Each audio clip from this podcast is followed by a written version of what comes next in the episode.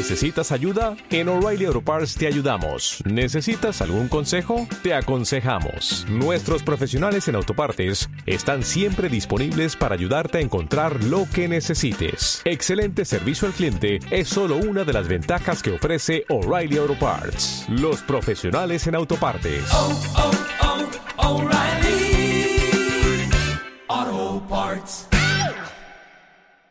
Programa de Radio Bolivariana de la Universidad Pontificia Bolivariana, Medellín, Colombia. Consultorio Jurídico. En Radio Bolivariana AM presentamos un espacio a cargo del Consultorio Jurídico y el Centro de Conciliación de la Universidad Pontificia Bolivariana. Si usted, amable oyente, desea asesoría en el campo de la cultura jurídica y las leyes, puede llamar durante este programa radial al 411-7882. Repetimos, 411-7882. Su llamada tendrá una cordial atención.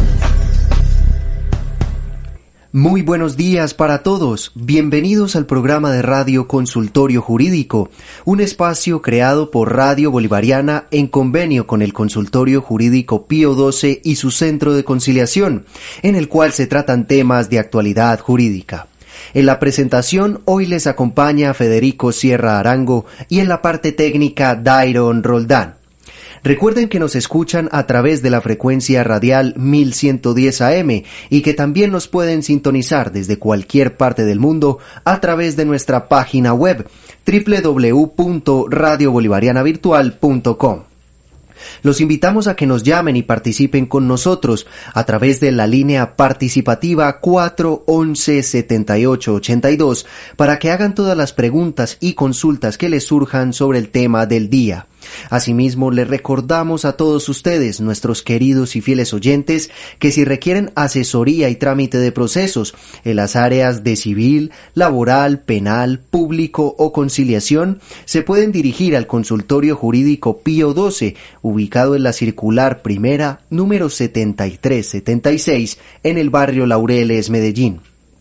El horario de atención del mismo es de lunes a viernes, de 10 a 12 del mediodía y de 2 a 4 de la tarde, en el teléfono 354-4535, y con la salvedad de que solo se atienden personas de Medellín. El día de hoy, queridos oyentes, nos acompaña nuevamente un invitado muy especial y muy querido por todos ustedes. Estamos hablando del doctor Gustavo Adolfo Higuita Olaya. Él es coordinador del área de Derecho Público del Consultorio Jurídico Pío XII. Doctor Gustavo Adolfo Higuita, muy buenos días y bienvenido de nuevo a este programa. Muy buenos días Federico y un saludo a todos nuestros oyentes. Bien, con el doctor entonces vamos a conversar hoy sobre el paro nacional del 21 de noviembre y para ello es importante que entendamos el siguiente contexto. Sindicatos, comunidades indígenas y sectores sociales colombianos convocaron a una huelga nacional el próximo 21 de noviembre para, según informaciones de estos días rechazar supuestas reformas al régimen de pensiones y a la política económica del gobierno, con lo que esperan poner a tono al país con las protestas del continente. Bien, doctor, luego entonces de esta introducción, contémosle a todos nuestros oyentes qué vamos a tratar puntualmente.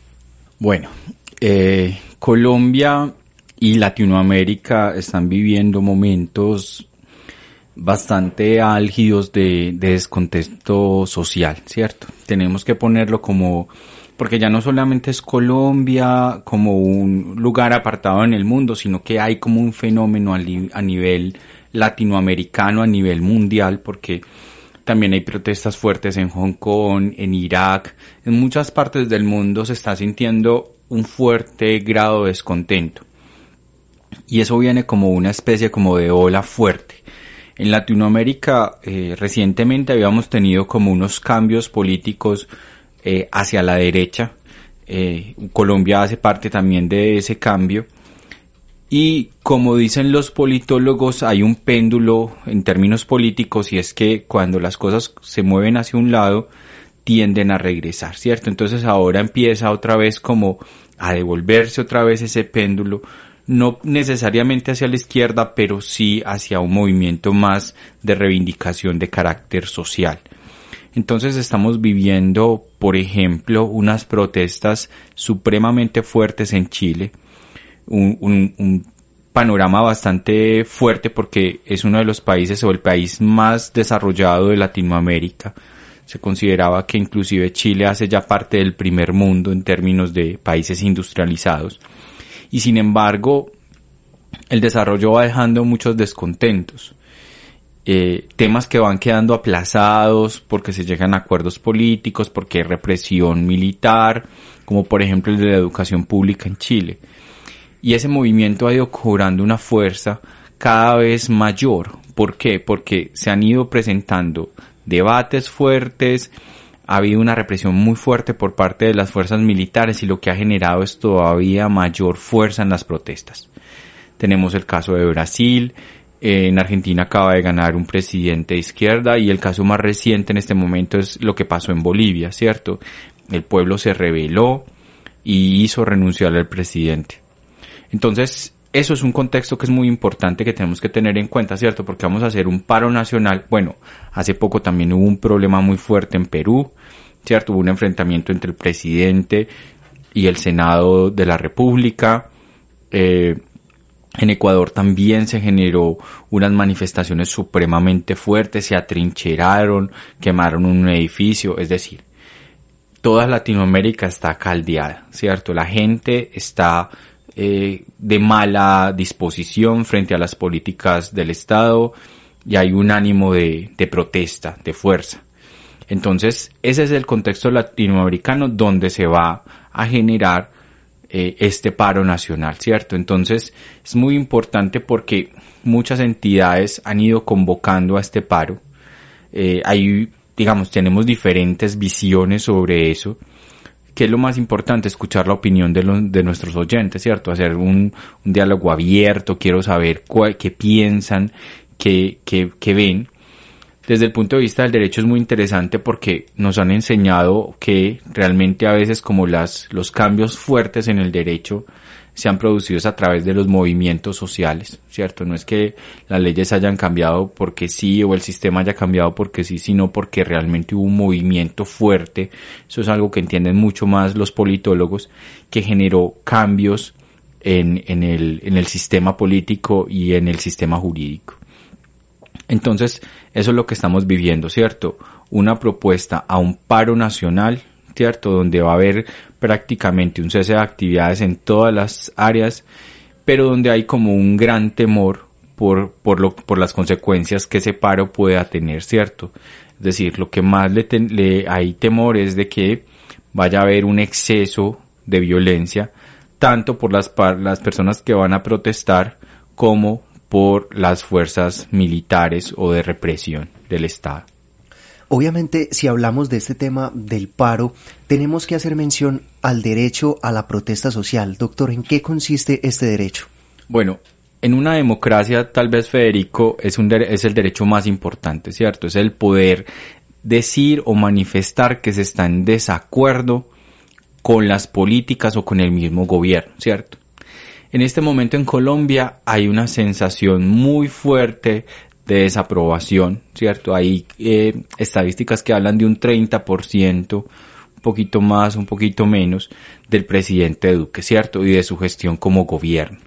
Es un gobierno que llegó con un discurso bastante radical, bastante eh, fuerte, pero que no, que ya lleva más de un año y medio en el gobierno y no ha podido realmente mostrar resultados, ¿cierto? Cada vez se va notando más su incapacidad de gobernar como tal, ¿cierto? Sus proyectos no funcionan, su política de seguridad no funciona. Entonces, la gente lo que está haciendo es eh, tratando de mostrar ese descontento que hay con el gobierno como tal, ¿cierto? Y en una democracia eso es fundamental, que las personas se puedan expresar, decir, disentir de las políticas del gobierno y manifestar, ¿cierto?, que no están de acuerdo eh, con esas políticas. Y lo que te decía ahora, Federico, es muy importante, ¿por qué?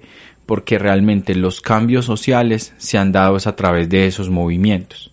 O sea, cuando se han logrado eh, cambiar sistemas políticos, cuando se han logrado cambiar sistemas jurídicos, muchas de las cosas que tenemos ahora que nos benefician, que nos protegen, es porque han habido ese tipo de manifestaciones, ¿cierto? Entonces cuando la, cuando hay esa cohesión social donde las personas se unen para manifestar, para protestar contra el gobierno, es donde generalmente se han dado los grandes cambios, tanto a nivel político como jurídico. Desde que se comenzó a armar y a montar esta idea del paro, doctor Gustavo, muchas personas se han hecho una pregunta que ya es común y es cuáles son los límites precisamente de este paro y de la protesta social como tal. Bueno, ahí hay una discusión muy fuerte. ¿Por qué? Porque por un lado eh, el gobierno el establecimiento, como dirían los ingleses, siempre quiere limitar de alguna manera la protesta social, ¿cierto? Quiere imponerle unas reglas que en la mayoría de los casos, pues lo que hace es casi como eh, prohibirla, ¿cierto? O sea, yo puedo imponer unas reglas, una regulación que a la, a la hora de la verdad lo que haga es eh, imposible el ejercicio de ese derecho, ¿cierto?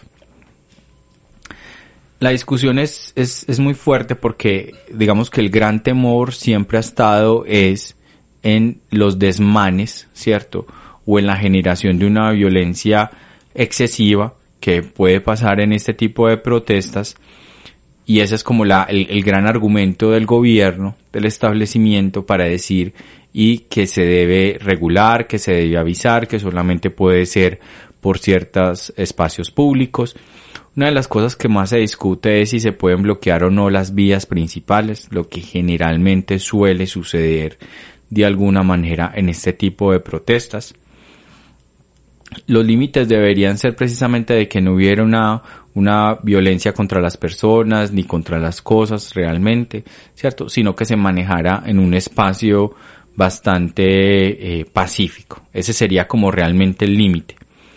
El problema es cómo se genera ese límite, ¿cierto? Entonces, lo que generalmente se hace es que se llaman a un escuadrón muy famoso, ¿cierto? Que es el SMAT, que es el, escuadrón para controlar los disturbios, pero eso genera de una vez inmediatamente como una posición como de combate y de conflicto, ¿cierto? Entonces ahí generalmente es donde empieza a darse todo un proceso. ¿Qué es lo que pasa? Los movimientos de las personas cuando son así en masa, no son fáciles de controlar, ¿cierto? Y como, pero eso es algo que contradictoriamente pues se aprende es con el ejercicio. Entonces es muy difícil que nosotros aprendamos a protestar cuando nunca nos dejan protestar, ¿cierto? Cuando todos los movimientos de protesta son reprimidos, eh, en muchas zonas del país se utiliza, por ejemplo, a la policía militar para que reprima a las, a la, a la, a, los a las personas que están protestando. Eh, hace unos años se veía, por ejemplo, a los soldados colocarle la bayoneta al fusil, ¿cierto? O sea, era una cosa bastante violenta. Ahora vemos pues a estos hombres que parecen pues como, eh, no sé, con una indumentaria muy especial, pero con cascos y todo, pero supuestamente para no generar, eh, pues mayores lesiones, ¿cierto? se habla de, armas de, de, la letalidad moderada o disuasiva, como por ejemplo las balas de goma, pero eso ha generado también pues que haya como una, una discusión muy fuerte. En términos generales, realmente el límite de la protesta social debería ser el no uso excesivo de la violencia o la no generación de violencia mejor. Ese sería realmente el límite, ¿cierto? pero no es que se tenga que hacer necesariamente en un determinado lugar, de una determinada forma, que se tengan que solicitar unos permisos, etcétera, etcétera, etcétera, ¿cierto? Porque eso no sería como realmente el límite. El límite es que aquellos que van a protestar no ejerzan una violencia contra las personas ni contra las cosas. Los invitamos a que nos llamen y participen con nosotros a través del teléfono 411 7882 411 7882. Le recordamos que hoy nos acompaña el doctor Gustavo Adolfo Higuita Olaya y con él estamos conversando sobre el paro nacional del 21 de noviembre, tema para el cual les pedimos a todos y los invitamos a todos que participen y nos digan cuál es su visión de este paro, qué opinan, por supuesto, bajo los argumentos necesarios. Vamos a recibir nuestra primera llamada. Muy buenos días. ¿Quién nos habla? Buenos días, con Gerardo Grisales de aquí de Bello. ¿Cómo están? Muy bien, gracias a Dios. ¿Y usted? Gracias a mi Dios, hombre. El programa está maravilloso. Muchísimas Eh, gracias. Sí, yo quería pues como participar en este en esta programa que me gusta mucho. Realmente a uno como persona siempre le da como miedo eso del paro, pero como ustedes bien lo han dicho, es un momento en que el pueblo puede reclamar nuestros derechos, porque vea, por ejemplo en este momento yo voy a cumplir 58 años de vida, pero he trabajado toda mi vida y me faltan cuatro años para pensionarme.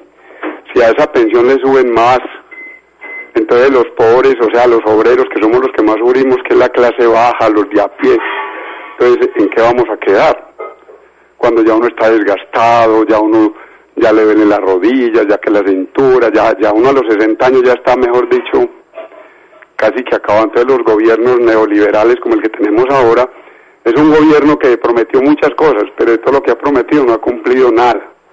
Porque mire el descontento que hay en los estudiantes, los políticos ya no saben gobernar, eh, estos concejales y diputados y congresistas ya se van es a, a- legislar como sobre los animales, los LGTBI y toda esa cuestión que en reali- realmente, pues, yo diría que no hace falta, todo hace falta, pero con una forma distinta de gobernar, siempre pensando en el ser humano, como persona, como trabajador, porque un perro no trabaja, un toro no trabaja, eh, no construye, o sea, no produce. Entonces, eh, un LGTBI, por ejemplo, pues yo no voy a decir que, que no merecen que los defendamos, pero, pero en esta situación es un desorden moral, un desorden social, un desorden espiritual, un desorden que nos va carcomiendo cada día más, porque uno ve esas personas en la calle que le dan muy mal ejemplo a los niños, los mismos papás en esa situación tan fea. Entonces un unos gobiernos que no van sino dictando normas que nos van catap- nos van no catapultando, sino al contrario, sepultándonos cada día más, enterrándonos más en el cuchillo a los, a los que trabajamos, a los jóvenes. Un hijo mío casi que no se coloca a trabajar después de que me gasté más de 100 millones con él en la universidad. Y eso es una pila de trabas para un, em- para un empleo, les pagan una miserableza que no se justifica. Imagínese yo gastarme 100 millones después educando un hijo en una, en una universidad particular y sale casi dos años para conseguir un empleo para ganarse cualquier ridiculeza de dinero, que eso, que eso no se justifica. Y uno ve que siempre los grandes, grandes consiguen mucho dinero y los pobres cada día vamos para abajo, para abajo. Ese problema del Cauca, el problema del Chocó, u- u- imagínense un país como está Colombia que supuestamente es que ya un país como muy desarrollado, pero mentiras, porque uno ve en el Cauca esas matazón de gente, porque el gobierno no ha actuado como con, con esa sabiduría, esa, esa, ese caracteri- esa característica de un buen gobierno, porque es que yo digo, pues aquí en Medellín y, y en Bogotá es muy fácil vivir, en Cali, pero en esos, en esas partes apartadas donde la educación es, es pésima, los profesores no tienen buenos recursos, los médicos no tienen con qué, mejor dicho, ejercer nada. Estas EPS también es otro sistema que, cada día el ser humano está como más lejos de alcanzar una como una buena calidad de vida. Es decir, estamos los pobres, y me da pena decirlo, pero los pobres, los ciudadanos de a pie, cada día estamos como mal. Unos sistemas de servicios públicos, unos costos exagerados, unos impuestos costosos. Ya el, el pueblo, uno va a hacer un reclamo, ah, demande, ponga abogado, apele. ¿Cómo le parece que yo hace muchos, muchos años le alquilé la casa a un señor? Me puse en un contrabando de energía. Entonces yo mismo viendo esas cuentas tan bajitas, llamé y vinieron de empresas públicas y llevan el contador. Y lo revisaron y me cobraron una multa tremenda. Y le dije yo al señor, señor, pero usted sí cree que si yo hubiera puesto un contrabando yo mismo lo voy a denunciar. Y me dijo el señor, ah, no, si usted quiere apele, apele, ponga un abogado, tiene tres días, pero eso hay que pagarlo. Y me cobraron la multa porque yo fui a buscar un abogado y no- yo no tenía que pagar el abogado. Y, los, y me fui para la Defensoría del Pueblo y los abogados estaban haciendo un levantamiento en Andes cuando habían matado una cantidad de gente en Andes y no pude encontrar un abogado pues que me defendiera con eso. Y me cobraron la multa, muy tranquilos se quedaron. Entonces, el pobre no podemos reclamar, entonces la única forma como de como que escuchen al pueblo es como en esas protestas que a mí no me gustan porque soy muy cristiano, me da pesar decirlo. Yo soy muy cristiano, soy muy católico comprometido con la iglesia, pero en realidad en realidad esta matazón del Cauca y todos esos indígenas y todos esos líderes sociales, eso a uno lo conmueve, porque es muy triste ver que están matando a los líderes eh, en estos barrios de Medellín que uno ya no puede ser líder, porque porque uno es líder defender un espacio público, ahí mismo llegan y lo amenazan, y el gobierno como que arrodillado ante toda esa manada de matones que es lo que tenemos en Colombia, porque un gobierno como que como que toda la plata la parten, los, terrenos del, del gobierno, o sea, las franjas de las zonas verdes, eso lo venden. Ve, aquí en Bello no hay Dios ni la para esa gente. Venden los terrenos, construyen casas al borde de las quebradas y, y aquí no hay ley. La ley es arrodillada, como que parten la plaza con esa gente. Entonces, ¿a dónde están los, los legisladores? ¿Dónde está la justicia que no opera en Colombia? Por eso es que el país cada día va para atrás. ¿Por qué? Porque desde la misma corte penal ya la ley es para los perros, para los animales y no hay quien haga ejercer la orden aquí en, Bello. Vea, todas las franjas de Bello están vendidas.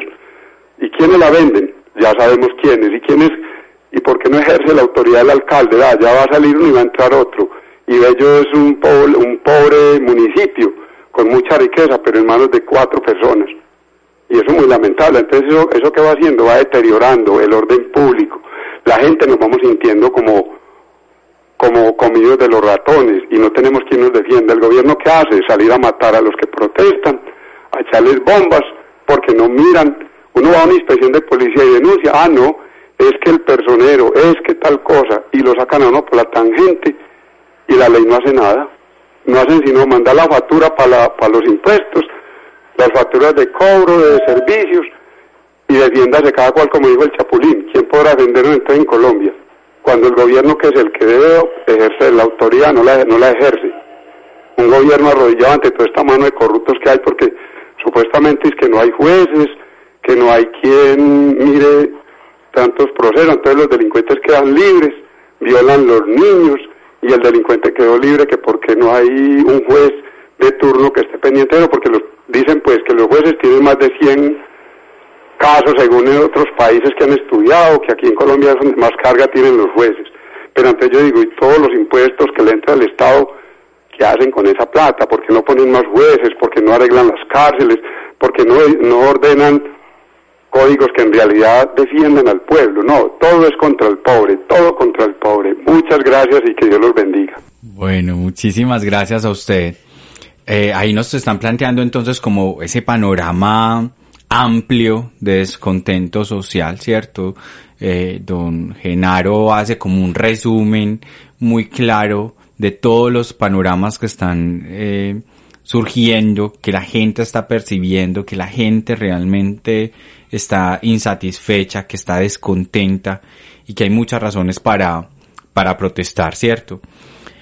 Eh, en esta marcha la están convocando los maestros, los estudiantes, los transportadores, los campesinos, los indígenas, los trabajadores, ¿cierto? Y muchos ciudadanos que se sienten descontentos, que se sienten aislados de las políticas de este gobierno, ¿cierto? Que están viviendo una situación bastante compleja, que están teniendo muchas dificultades para terminar el mes y quieren protestar por eso porque sienten que realmente no hay cambios, ¿cierto? Que no mejora la situación económica, ni política, ni la situación también, digamos, de paz del país, ¿cierto? Sino que también estamos abocados a una nueva violencia. Entonces, yo quisiera como que fuéramos retomando, Federico, como ciertos puntos, ¿cierto? Que, que van, que se están esgrimiendo como razones para el paro. Entonces, don Gerardo nos, nos comentaba que, por ejemplo, hay un tema que tiene que ver con la reforma pensional, ¿cierto? Que es algo que creo que toca a muchísimas personas. Esto es un tema fundamental porque es que, miren, en Colombia se habla de que hay una tasa del desempleo que ya ronda como el 13, 14, 15%, o sea, la tasa de desempleo va subiendo muchísimo. El trabajo formal en Colombia, o sea, las personas que tienen primero nosotros contabilizamos trabajadores, ¿cierto? Formales e informales. Y el, y el, y la, y, y el- y la tasa de desempleo, pues, y el, el tema de, de trabajo informal es como del 48%, es decir, básicamente de una, dos personas que trabajan, una de esas personas tiene trabajo formal y otra informal, ¿cierto? Entonces es muy grave porque esa persona que no, que tiene trabajo informal, que es la mayoría de los colombianos, ¿cierto? Los que, bueno, y que se tienen que sentir afortunados por tener trabajo informal. Pero ojo, cuando estamos hablando de trabajo informal, no solamente estamos hablando de un rapi, no, el señor que vende los aguacates, el reciclador, toda esta gente, o sea, el, el pescador, toda esta gente estaría dentro del trabajo informal. Ellos no tienen ningún tipo de seguridad eh, social ni pensional, ¿cierto? Entonces, hay un grave problema y es porque la, la mayoría de las personas que trabajan en Colombia no, ni siquiera están aportando al sistema de seguridad eh, social en términos de pensiones y mucho menos están aspirando a tener una pensión. Y las pocas personas, los pocos privilegiados que tienen derecho o que pueden aspirar a una pensión están sujetos a que haya unos cambios en ese, en ese proceso. Entonces una de las cosas que se está diciendo es que se tiene que nivelar el sistema público con el privado. Es decir, se tiene que acabar un poco con el régimen de prima media, que en este caso sería Colpensiones, para equipararlo al sistema privado, ¿cierto? Uno de esos grandes defensores es el señor eh, Montenegro de, de que se la pasa, que es un señor que se la pasa defendiendo los fondos privados, pero que tiene suspensión, es con Colpensiones, ¿cierto?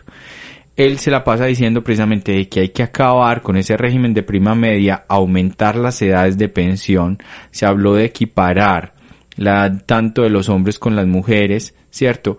Aumentar los regímenes de, de aumentar la edad de pensión y los tiempos de cotización. Entonces, es algo de lo que se viene hablando muchísimo, es algo que está ya en, sobre la mesa y es algo que afecta de manera directa a todos los que están trabajando en Colombia y que sienten que cada vez es mucho más difícil obtener una pensión en este país. Tenemos una nueva llamada. Muy buenos días. ¿Con quién hablamos? Eh, buenos días, hablan con Eusebio del municipio de Bello. Don Eusebio, ¿cómo ha estado? Mejor imposible, bendecido por el Señor. Nos alegra muchísimo. Y Cuéntenos. contento de escucharlo a ustedes aquí con ese programa tan importante. Muchas gracias. Cuéntenos. Sí, mire, es que la cuestión con nuestro gobierno, pues no digamos de este solo, eso ha sido de, de- de- de la mayoría de gobiernos, que ellos eh, siempre se revienta la cuerda por la parte más débil, ¿cierto? Mire que eh, a los pensionados de la policía que les están ro- se les están robando la prima de actividad, lo que es a agentes, y, y se la están pagando a oficiales y suboficiales.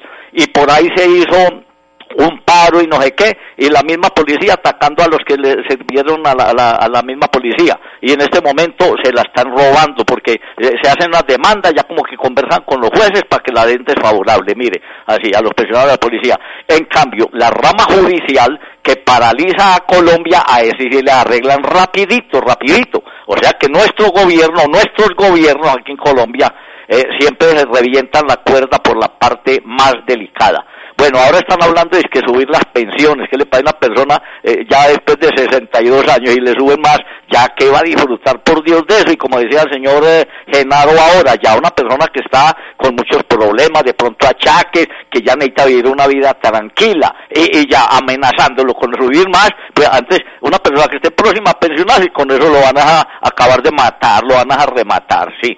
Entonces, mire, ¿Por qué eh, yo con el paro estoy de acuerdo? Porque con estos gobiernos, si no se hacen paros, y, y- y- yo no estoy de acuerdo con que destruyan, y mucho menos que no vayan a atentar contra nuestro metro, que es un para patrimonio así.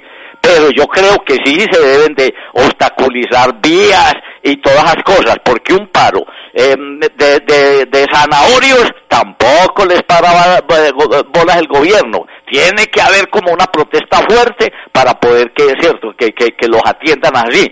Y a estos que están promoviendo el paro yo les diría que eso también se extienda, ese paro, para que castiguen a los corruptos, porque por los corruptos que no los castigan, están desangrando al país. Eh, entonces, eh, por eso es que ya eh, dejan que roben, no les hacen nada, los investigan, los cogen y no los hacen nada, los mandan por una unidad militar o para la casa, siguen robando y el país desangrado y los de la parte de abajo, como somos nosotros los pobres, somos los que pagamos todo, mire, y los otros siguen robando. Entonces, mientras no haya una justicia social acá, mientras no haya justicia para los corruptos, porque es que aquí la justicia, las cárceles están hacinadas, hacinadas, pero por gente del común, porque no mandan estos antisociales corruptos de cuello blanco a los hacinamientos para que miren cómo es que la mica abraza el, niño. Ahí se darían cuenta, ¿cierto? Así. Bueno, los líderes sociales, yo también he hablado mucho sobre eso, eh, los están dejando asesinar. Es que ya una persona que quiera defender sus derechos, y aquí no, aquí ya, ya queda marcada, ¿cierto? Así. Bueno, ahora la cuestión de los servicios públicos, como hablaba don Genaro, lo que hace que está el problema de Hidroituango, y eso yo lo he denunciado también. A mí me han subido más de 46 mil pesos. Y mire, el señor gerente de Hidroituango, ahí sigue tranquilo. Ahí parece que con este nuevo alcalde eh, que, que quedó, eh, parece que de pronto sí la, la cuestión como que no va a seguir así, cierto, así. Entonces, mire, eh, si cogieran a los corruptos, a los de cuello blanco, a los duritos y los castigaran realmente, esto podría dar un cambio así. Y de pronto que el gobierno de acá, ahora con estas protestas que se están acercando, antes de que de pronto vaya a haber desórdenes, daños y todas esas cosas, debía de tomar la posición que tomó el presidente de Chile, que fue tardía, porque mire que hasta el metro de allá lo, atacaron. Qué bueno que ellos miraran, hombre, no queremos que haya este, este desorden así, vamos a reconsiderar estas políticas y todo. Eh, yo creo que de pronto se, se podría, pero si siguen con las mismas políticas así, viene el paro y resulta que los, los, los, del paro vienen a destruir también, que yo no estoy de acuerdo con eso. Es mi participación, Dios me los bendiga y los felicito por el programa. Don Eusebio, muchísimas gracias. Eh, don Eusebio toca un tema fundamental y es eh, el tema de la corrupción. Muchos de los convocantes al paro están en contra de la corrupción y quieren discutirla, ¿cierto? Porque es que se siente que las medidas que ha tomado el gobierno son bastante tibias en esta materia, ¿cierto? No se han hecho las reformas ni se ha planteado realmente ni mostrado resultados respecto a casos tan complicados como por ejemplo Reficar, el cartel de la toga, eh, lo mismo también que por ejemplo tampoco se sabe exactamente qué ha pasado por ejemplo con el caso EPM y Ruituango. Eh, es decir, se habla de 50 billones de pesos que se roban anualmente en, por corrupción, ¿cierto? Y es algo que es todos los días nos levantamos con una noticia donde dicen, vea, es que esta plata se la robaron, es que eh, ya no va a construir las escuelas, que Motaengi se perdió, que, o sea, eh, Odebrecht, todo, todo. O sea, constantemente el ciudadano colombiano se está viendo informado ¿cierto? De los altísimos, altísimos grados de corrupción que hay en este país, ¿cierto? Las cifras son inimaginables realmente. O sea, estamos perdiendo varios puntos del Producto Interno Bruto solamente en temas de corrupción.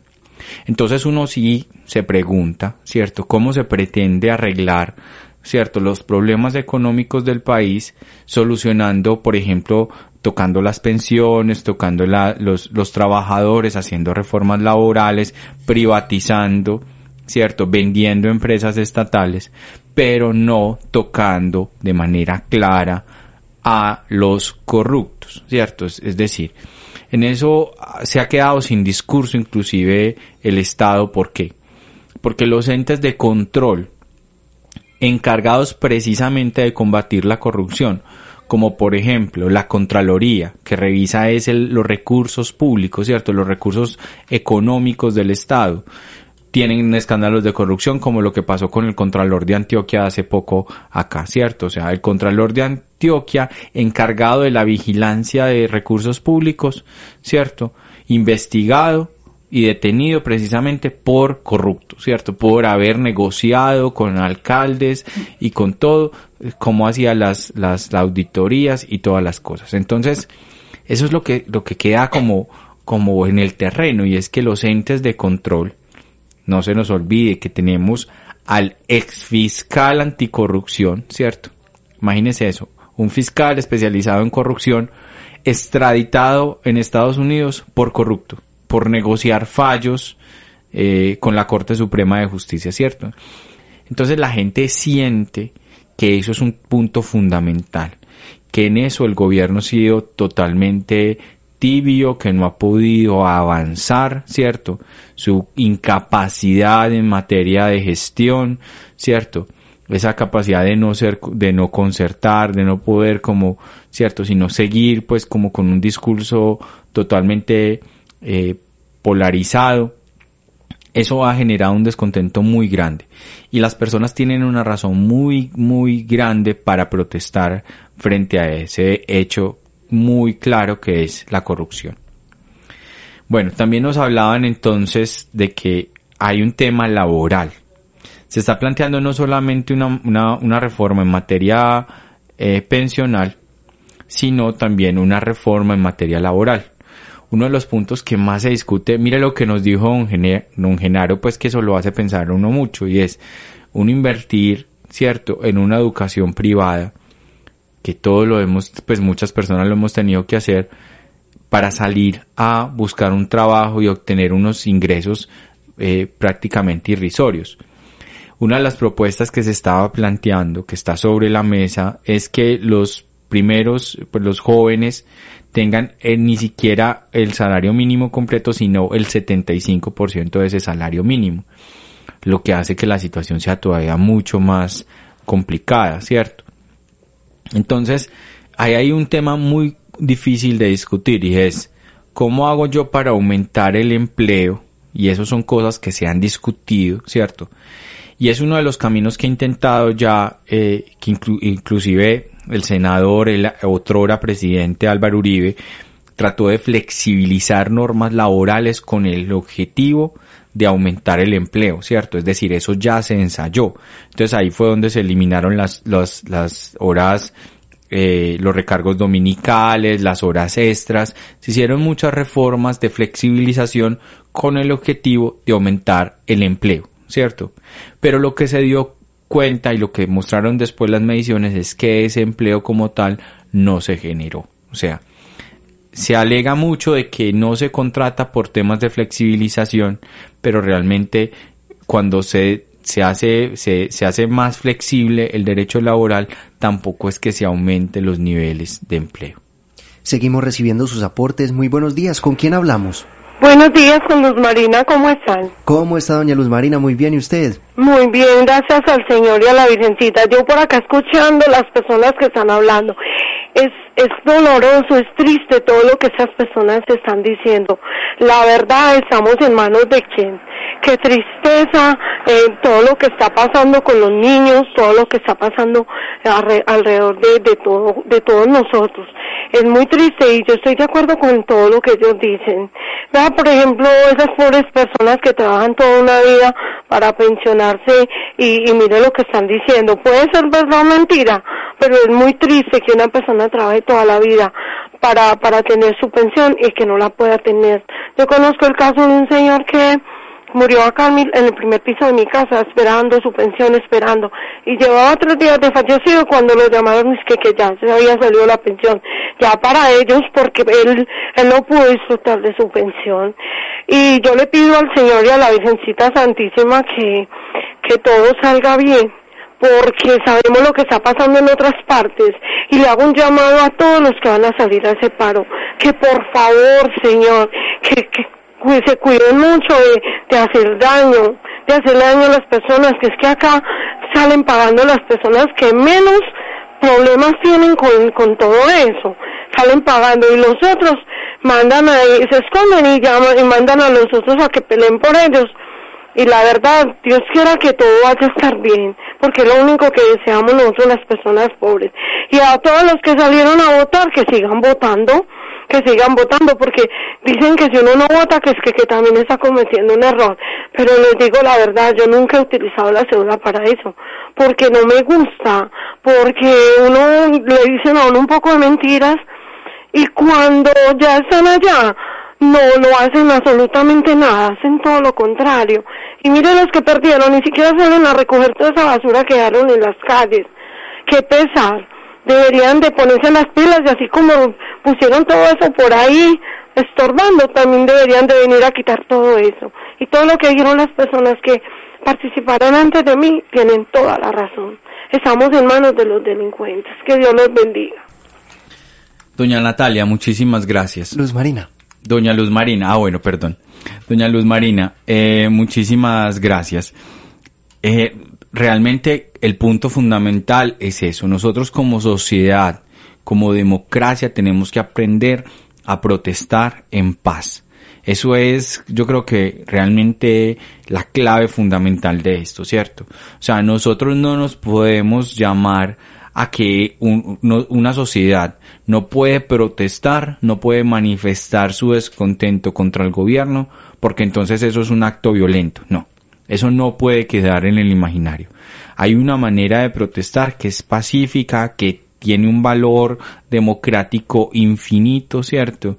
Que muestra precisamente la necesidad del descontento de las personas, ¿cierto? ¿Qué ha pasado?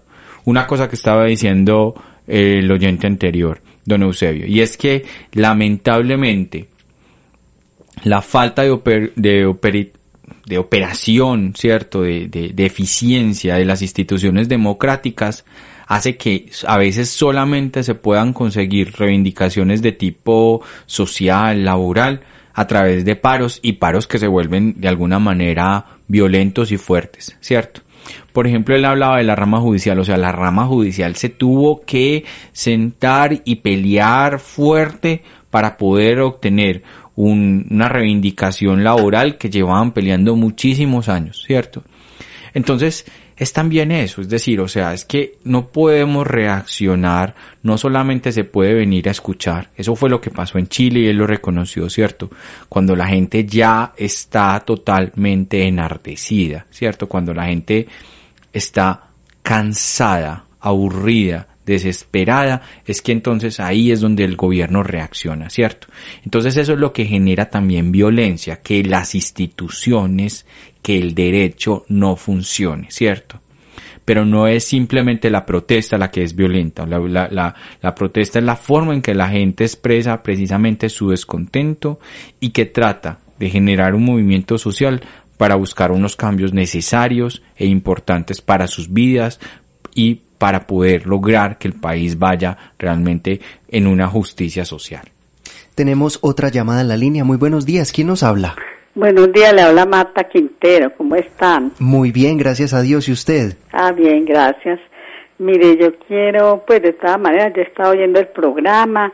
Me gusta mucho Radio Bolivariana y me parece muy importante los programas y he estado, estoy de acuerdo con lo del paro pues se va a ver porque si realmente la gente pues hemos sido muy tolerantes con tantas dificultades que se han estado presentando y no se ve solución a los problemas pero sí como dicen ustedes que sea un paro pacífico porque de todas maneras sí nos preocupa que haya violencia que haya desastres y también otra cosa que yo pues me pregunto que por qué tanta corrupción y tantos políticos que realmente no no están pues por no quieren a Colombia porque esa gente corrupta no quiere a Colombia no son buenos colombianos.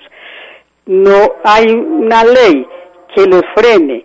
Pues a mí me parece que hay mucha negligencia en ese sentido. ¿por qué? porque vea son corruptos tienen problemas judiciales y, aceptan que vuelvan otra vez a la política, que de nuevo queden en el gobierno. Y yo digo, pero ¿cómo? Si una, un error que se, sí, cometieron un error, pero es un error muy delicado, muy grave. Y cómo es que vuelven y, y hacen el, cometen la falta y siguen, es que otra vez, es que otra vez metidos en el gobierno, en cargos públicos y, esa persona yo no creo que ya ya se haya sanado de ese defecto tan grande y siga otra vez robando y eso y no tiene ningún control. A mí eso sí me preocupa muchísimo. Yo, pero ¿cómo es que no hay solución a ese problema. Una persona que de bajos recursos, que haga un, que ah, cometa un error, que haga un robo, se va para la cárcel miles de años y esas personas eficaz, casa por cárcel y siguen en su, en su vida normal como si ellos no tuvieran ninguna ley. Eso me preocupa grandemente en Colombia. Muchísimas gracias y, ojalá que pues que esa sea una sugerencia para que miren a ver cómo van a frenar esa situación porque desgraciadamente si Colombia sigue así yo no sé a dónde vamos a parar. Muchas gracias y hasta luego, que estén muy bien. Mire, una cosa maravillosa de este tema es que hace que la gente rompa con su indiferencia, ¿cierto? Es decir, que el, ciudadano común y corriente, que a veces se siente totalmente aislado, alejado de los problemas nacionales, se empiece a informar. O sea, este programa muestra qué tan interesante es eso, ¿cierto? Porque muchas veces vamos a ser eh, sinceros, uno está dedicado a su trabajo, a sus propios problemas, ¿cierto? Concentrado en lo que, en cómo resolver y llegar a fin de mes, ¿cierto? Eso es, eso es lo que uno está haciendo. Y poco o nada somos conscientes de que nuestra participación, nuestra opinión, eh, nuestra conciencia frente a lo que está pasando en el, en el país es importante, ¿cierto? Entonces, eso es como una de las cosas que yo rescato de esa eh, de ese llamado a paro, ¿cierto? Que hace que muchas personas, ¿cierto? Se tomen el tiempo, se preocupen, se informen como lo están mostrando nuestros oyentes de lo que está pasando, ¿cierto? Expresen su su inconformidad con las con las decisiones que se están tomando, con la inoperancia contra la corrupción. Ese tipo de cosas, digamos que es como lo más valioso realmente que hay frente a esto, ¿cierto? De que el ciudadano común y corriente empiece a tomar posiciones, empiece a ser un sujeto realmente político y empiece a opinar, ¿cierto? Eso es, tal vez como lo más, lo más interesante que, que empieza a pasar. Tenemos más aportes de nuestros oyentes. Buenos días, ¿con quién hablamos? Buenos días, muchas gracias. Habla con doña Ligia. ¿Cómo está? Muy bien, ustedes. Gracias por el programa tan maravilloso que tienen. Gracias a usted por escucharnos. Pues, Cuéntenos. Vamos a participar. Yo estoy de acuerdo con todo lo que han dicho porque eso es más que positivo. Yo protestaría por la salud. Yo no protesto, no voy a la, allá por lo que de verdad pues ya mi edad es adulto mayor, me da pues prega caminar, entonces, pero me encantaría. ¿Por qué la salud? Porque debido a la salud hay muchas enfermedades que le han cogido ventaja a los pacientes. ¿Por qué? Porque a mí me pasó con un nieto. Le negaron las citas, le negaron unos exámenes, ya hace como dos años. Debido a eso, tiene una enfermedad. Y esa enfermedad le cogió ventaja. Y él debido a eso agredió a una persona. Y en este momento está detenido y eso es lo que más me duele a mí. Que por descuido de la salud de la gente que las, necesita, que no hay contrato, que no hay agenda. Un muchacho que viene con una enfermedad hace mucho tiempo. No soy capaz de hablar más, pero tengo mucho para decir. Muchas gracias. Bueno, eh, el tema de la salud es, es, es supremamente importante. Estamos también bajo esa presión cuántas EPS han, han, colapsado recientemente, muchas personas no saben cómo, eh, cómo va a funcionar, cómo está funcionando las cosas, ¿cierto? Es, es que es, fundamental, mire, cuando una persona que está enferma, en vez de preocuparse por tener cómo hacer su tratamiento, tiene que estar pensando en mirar a ver si tiene que venir a un consultorio jurídico o tiene que venir a a buscar un abogado o hacer quién sabe miles de cosas para, para pelear, para conseguir plata, para comprar medicamentos o hacerse una operación, eso genera unos grados de insatisfacción, de descontento, ¿cierto? Entonces, es muy importante que las cosas precisamente empiecen a funcionar mejor, ¿cierto? Y es importante que la gente manifieste esa inconformidad, que sienta que puede aportar realmente al cambio de, los problemas del país. Hay una cosa que, me parece pues que es muy, muy interesante y es que con el tema de las redes sociales, ahora todo lo que pasa en el país se ha vuelto un fenómeno como muy llamativo, ¿cierto? Porque si antes, por ejemplo, podían matar indígenas en el Cauca y yo creo que no nos dábamos cuenta, ¿cierto? Pero ya ahora cada vez más con las redes sociales, todo lo que pasa, ¿cierto? Matan a un indígena y ya a los, al minuto ya todos nos enteramos, ¿cierto? Entonces es importante también entender que hay que tener un manejo responsable de toda la información que circula en las redes sociales, ¿cierto? Porque ahí hay una red social, por ejemplo, como Twitter, que a veces es extremadamente violenta, ¿cierto? Donde la gente como que no se mide, donde dice de todo, donde insulta al otro, donde lo amenaza, bueno, o sea, tratar de manejar un discurso más tranquilo, ¿cierto? Hay personas que también hay que decirlo, están en contra de la protesta, están en contra del paro y tienen todo su derecho, ¿cierto? También a, decirlo, a manifestarlo, porque es que una democracia es precisamente eso, ¿cierto? De que se puedan enfrentar las opiniones, pero de una manera racional, ¿cierto? No de una manera violenta. Yo espero que este paro se maneje de una manera pacífica, de que el Estado sea lo suficientemente consciente de que no puede ir simplemente a reprimir a las personas, a atacarlas, ¿cierto? Y que ojalá aquellos que se infiltran en esos paros, que son sujetos violentos, que buscan el descontrol, pues no puedan realmente funcionar. A mí me ha gustado escuchar de que hay unos líderes que dicen que mire, que si ven encapuchados o ven gente tirando piedras o que haciendo como desmanes, ellos mismos van a tratar de controlarlos. Eso sería eh, maravilloso que sucediera, ¿cierto? Porque hay personas realmente, como en todo, que son realmente desadaptados, que no han, no han podido entender de que esto no se trata como precisamente de agredir a la fuerza pública o acabar pues con, con, con, el Transmilenio, con lo que estaban diciendo ahora, el metro. Miren, por ejemplo, eso es algo muy interesante, ¿cierto? Las personas no quieren están descontentos pero no quieren que se acaben con, por ejemplo, con el metro, pues porque eso no arregla nada, eso antes empeora más las cosas y no tiene sentido, ¿cierto? No tiene sentido desde ningún punto de vista y por eso lo rechazamos tajantemente de que se vayan a atentar, por ejemplo, contra la infraestructura, ¿cierto? A veces cuando se queman los buses, o sea, lo único que hacen es dejar a un, a un pobre chofer eh, sin trabajo, en fin, ¿cierto? Hacer cosas, eso no tiene no tiene sentido, pero lamentablemente las dinámicas de este país, donde hay una presencia fuerte de grupos armados, pues se, se aprovecha para, para infiltrar el paro de esa manera, para generar disturbios. Pero entonces es muy importante que aquellos que hacen parte de la institucionalidad, aquellos que están del lado del derecho, pues se comporten también de una manera muy, muy racional, ¿cierto? Que no haya una represión, que que no se vaya a generar un caldo eh, fuerte de, de, mayor violencia como lo que pasó en Chile, ¿cierto? Es que miren, por ejemplo, eso. O sea, hay, hay más de 200 casos reportados en Chile de personas que perdieron los ojos con las famosas balas de goma.